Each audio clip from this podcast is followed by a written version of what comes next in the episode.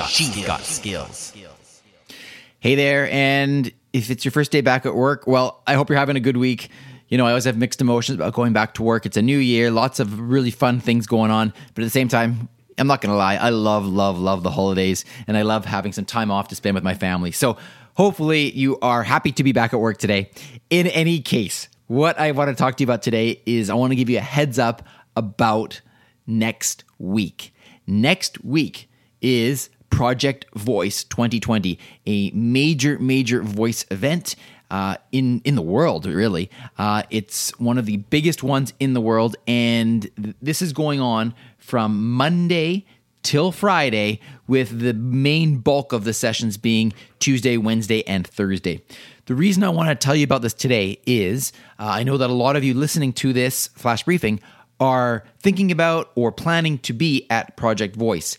And what I want to tell you is I really want to have the opportunity to meet as many people from the ALEXA in Canada community as possible.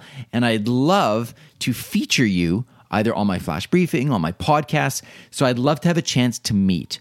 I will be recording uh, and and taping tons of content. I will be sh- sharing a lot through social media. And if you are going to be at Project Voice and you'd love to meet up, because I would love to meet you, then please reach out to me.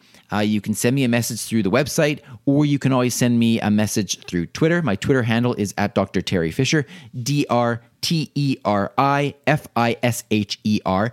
And then I can send you a link if you'd like so that we can actually set up a formal time to meet. And we'll meet at probably the easiest place is just to meet at the, uh, the small booth that I will have there.